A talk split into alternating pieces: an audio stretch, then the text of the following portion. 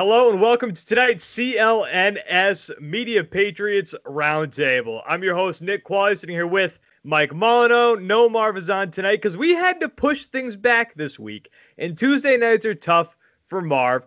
So, totally fine. But, you know, you, you have to push back the week because Cam Newton eh, it tests positive for COVID, which you don't want anybody to get COVID. You don't, obviously. But the one guy you really don't want to get test positive is your star quarterback, especially when you're going up against the best team in football, arguably.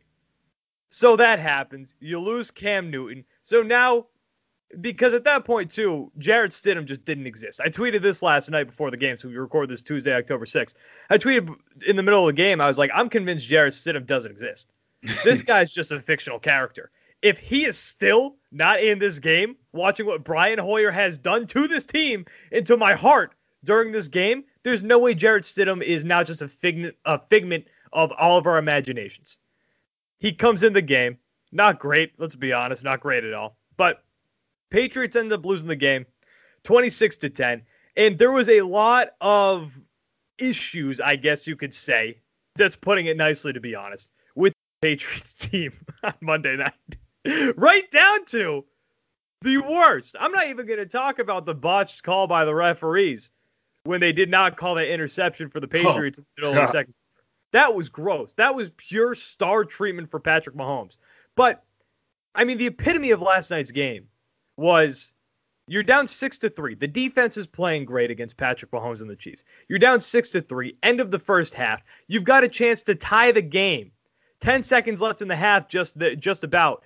Brian Hoyer just needs to throw the ball out of the back of the end zone if there's nobody open. There's no timeouts left. And he takes a sack. that was the metaphor for the entire game. Man. And, you know, maybe I'll read what Marv said in the text message later on in this episode. But I mean, the question, Mike, man, it's did the Chiefs really beat the Patriots? Or did the Patriots beat themselves? did the Patriots beat the Patriots? What do you think? Let me let me I don't even know why I'm saying this, but I just feel like I need to. You know, I want to apologize to Belichick and the coaching staff. I really do. Like, it might not even be my place. I don't know why, but I just feel apologetic. Because you know what? They came into this game against Kansas City, you know, assuming Sunday night football, assuming they have their full team, and they put together at least well, we Sunday, know Sunday football 425.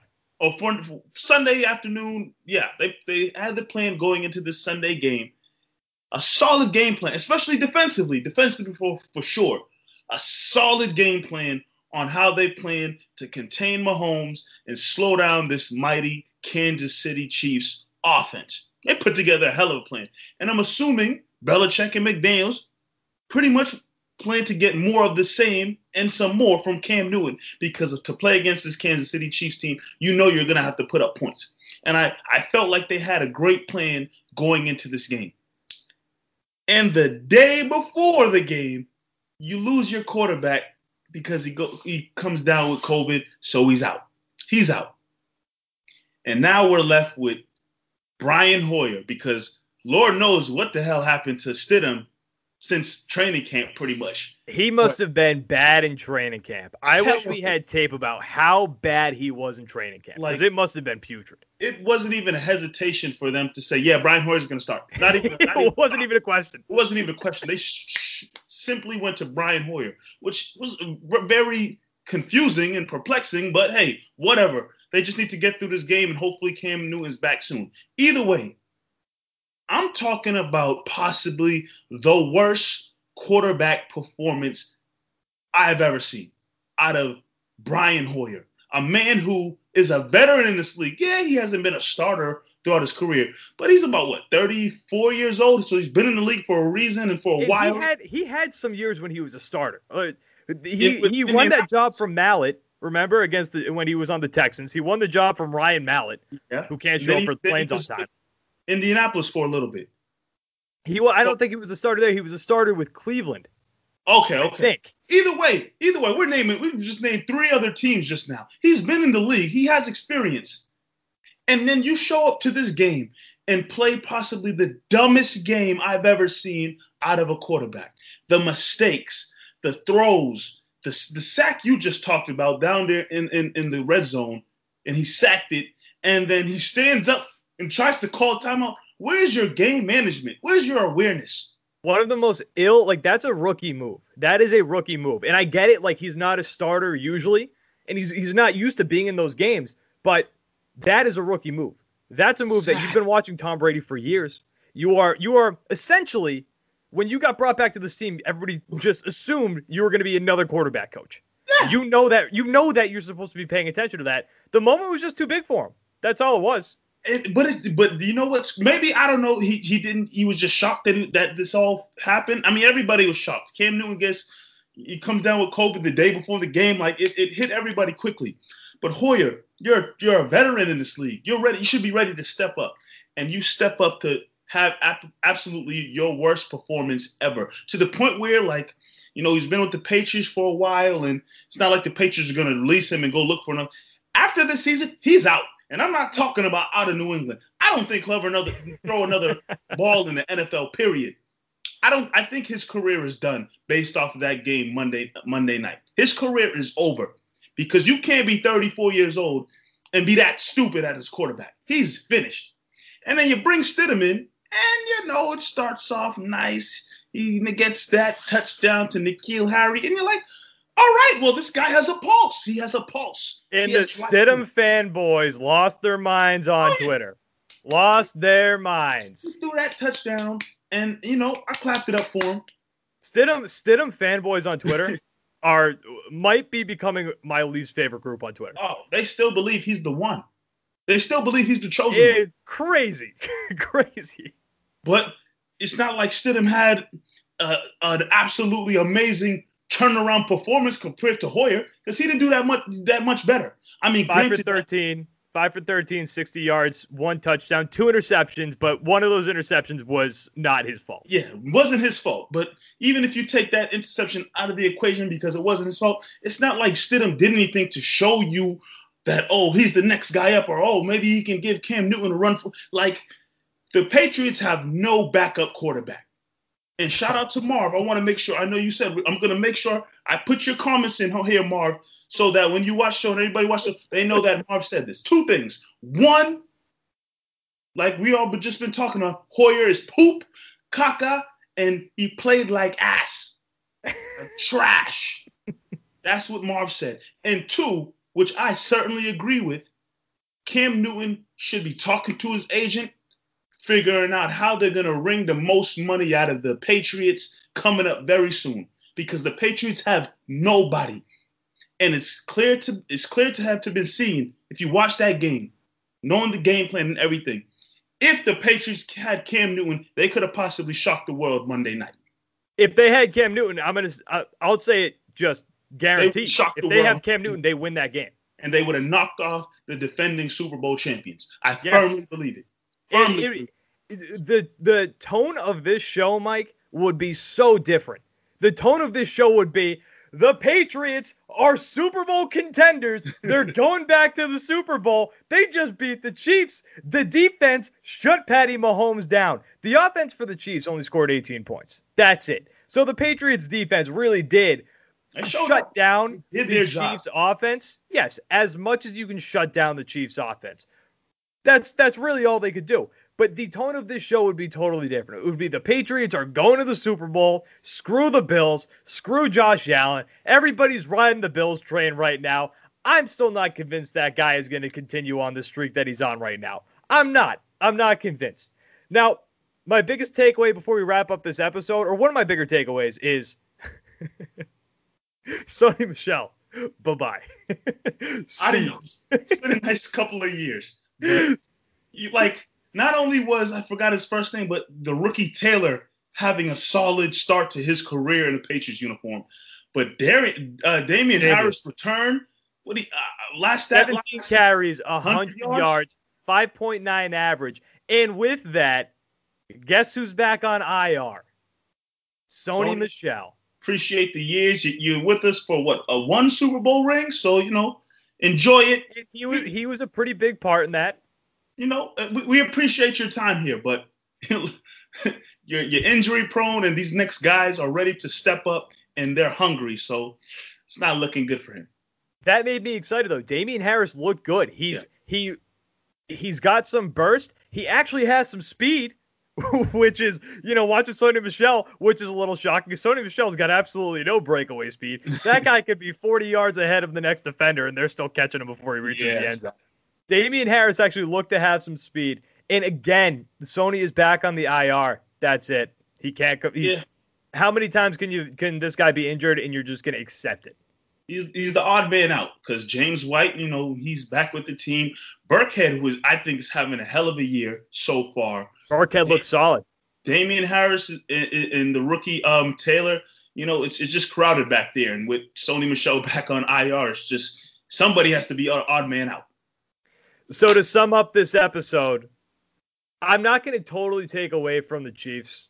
I'm not going to say the Patriots fully beat themselves rather than the Chiefs beating them, but more so if you're going to scale it out, more so the Patriots beat themselves because if they have a competent quarterback, I'm not even saying a Cam Newton level quarterback. I'm saying a competent quarterback. Yeah. They have somebody who can throw the football and be serviceable. They win that football game. Yeah, yeah. Patriots lost because they did not have a quarterback. I think that's really really what it boils down to. CLNS Media Patriots Roundtable. I'm your host, Nick Quaglia, sitting here with Mike Molyneaux. No Marv is on this week. We record on Tuesdays. Marv's got a busy schedule on Tuesday because the Patriots played Monday night this week, which, by the way, I'm still surprised that the Patriots played this game. Very shocking. But hey, you know, the NFL will do anything to squeeze games out and make money, man.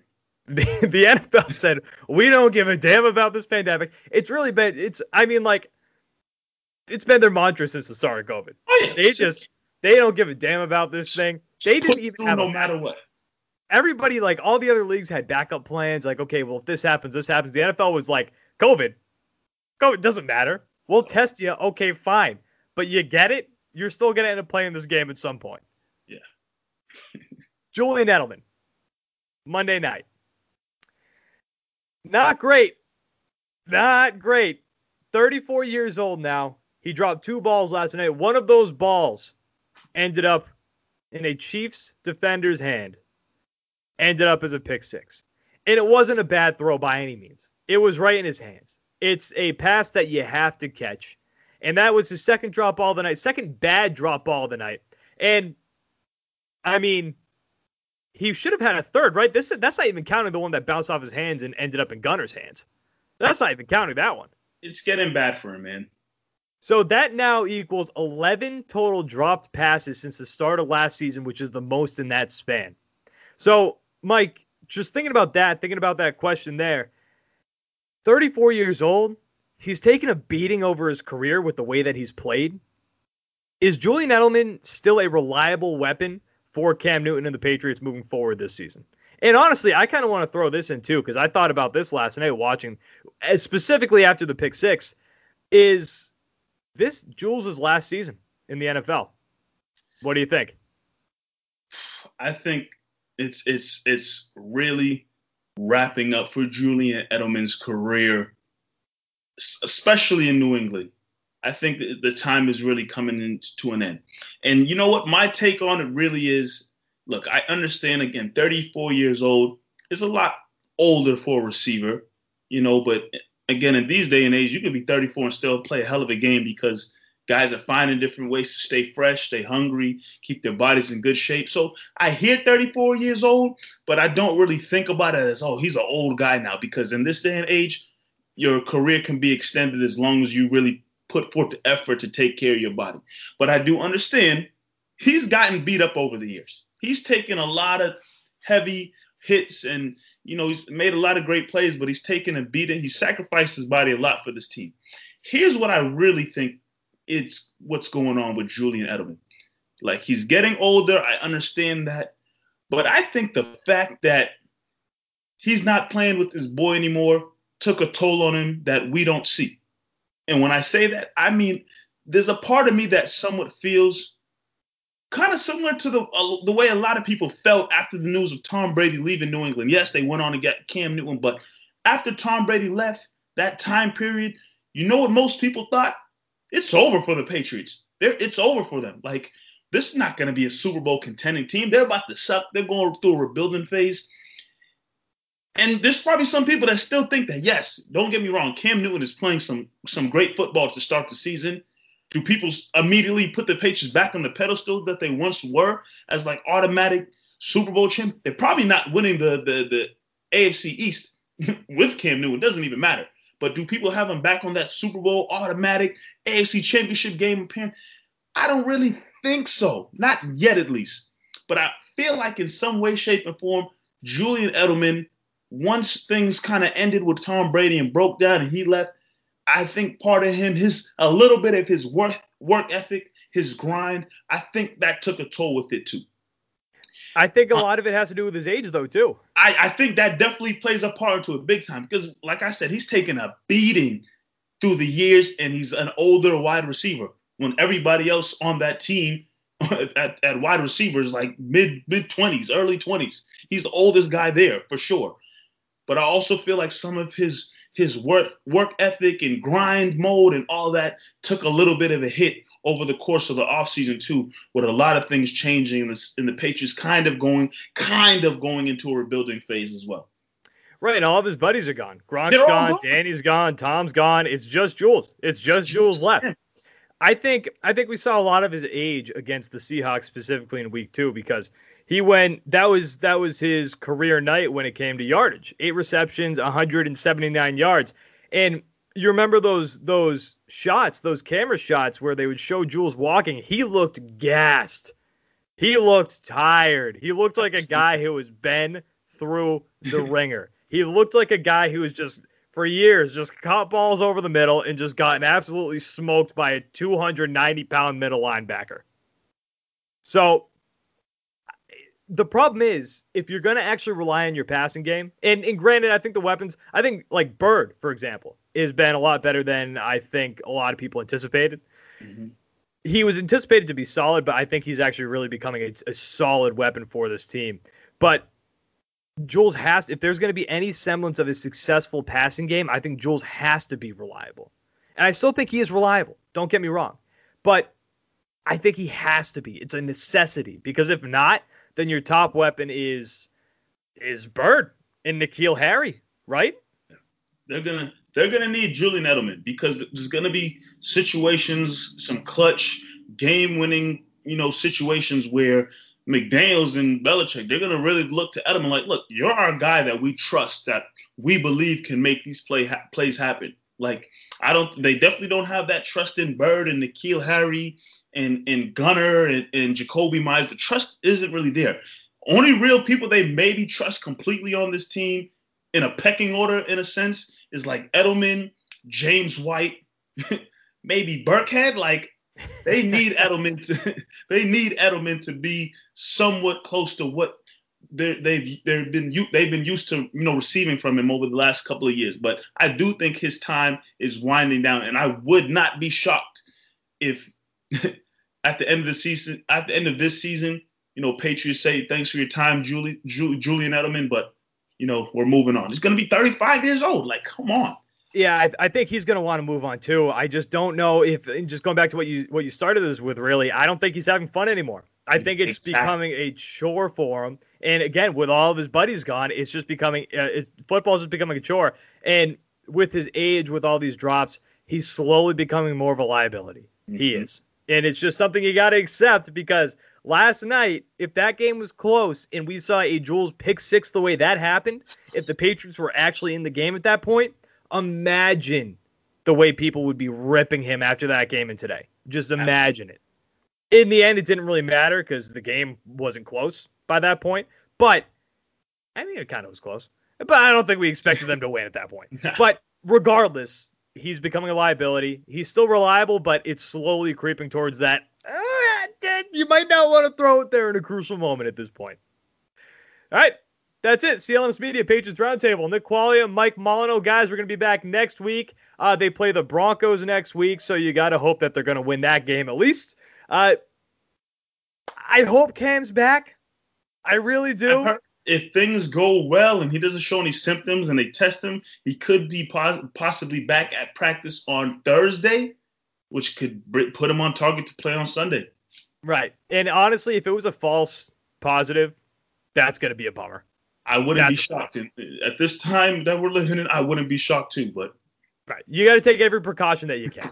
True. Nick Quaglia and Mike Mono, guys, follow us on Twitter. Garrett's got us right now, hopefully with our Twitter handles below us. You guys can catch the show on iTunes too in the full audio podcast version. Nick Quaglia and Mike Molyneaux, guys, we're going to be back next week. Thanks for watching.